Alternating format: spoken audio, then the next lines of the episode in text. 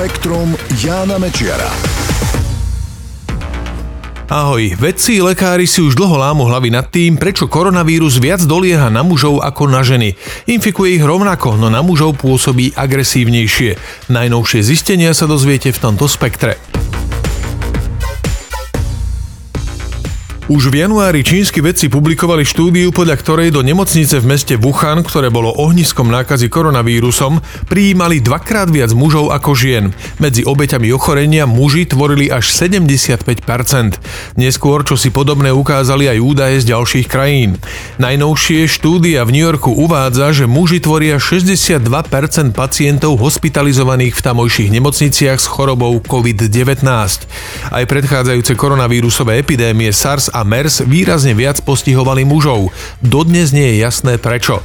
Najprv si vedci mysleli, že za to môže fajčenie. V Číne fajčí viac ako polovica mužov, ale len päť percent žien. A fajčenie poškodzuje pľúca, takže by mohli byť menej odolné voči infekcii koronavírusom. Výskumníci z Kalifornskej univerzity Los Angeles však zistili, že fajčiari tvoria len asi dvanásť celá päť percent pacientov s covid devätnásť v Číne, takže to zrejme nebude tá pravá príčina.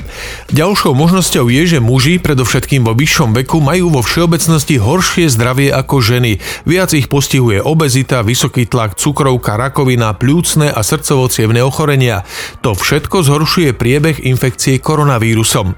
Podľa newyorskej štúdie sa po zohľadnení týchto faktov ktorou rozdiely medzi pohlaviami strácajú. Výskumníci z Oxfordskej univerzity zasa hovoria, že ženy majú zrejme prirodzene silnejší imunitný systém. Kľúčový rozdiel môže byť v genetike.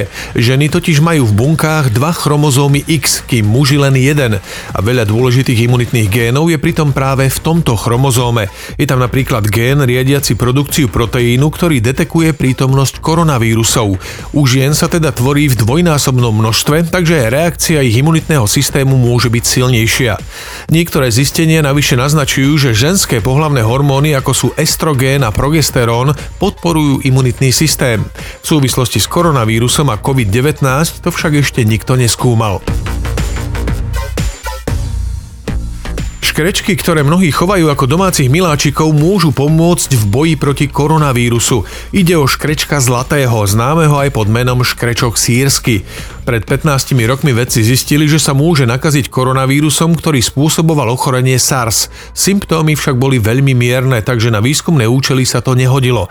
Teraz bádatelia z Hongkongskej univerzity zistili, že pri novom koronavíruse je to iné. Keď ním infikovali osem škrečkov, zvieratá schudli, upadli do letargie, zhoršila sa im srst, zhrbili sa a zrýchlil sa im dých. V pľúcach a črevách vedci našli vysoké koncentrácie koronavírusu. Tieto zistenia sa veľmi podobajú prejavom infekcie v horných a dolných dýchacích cestách u ľudí. Preto by zlaté škrečky mohli byť dobrým zvieracím modelom pre vývoj vakcín a liekov proti covid devätnásť. Laboratórne zvieratá sú na tieto účely veľmi potrebné, pretože skúmané látky nie je možné testovať hneď na ľuďoch. A preto vedci hľadajú vhodné zvieratá, u ktorých je priebeh infekcie čo najviac podobný nám.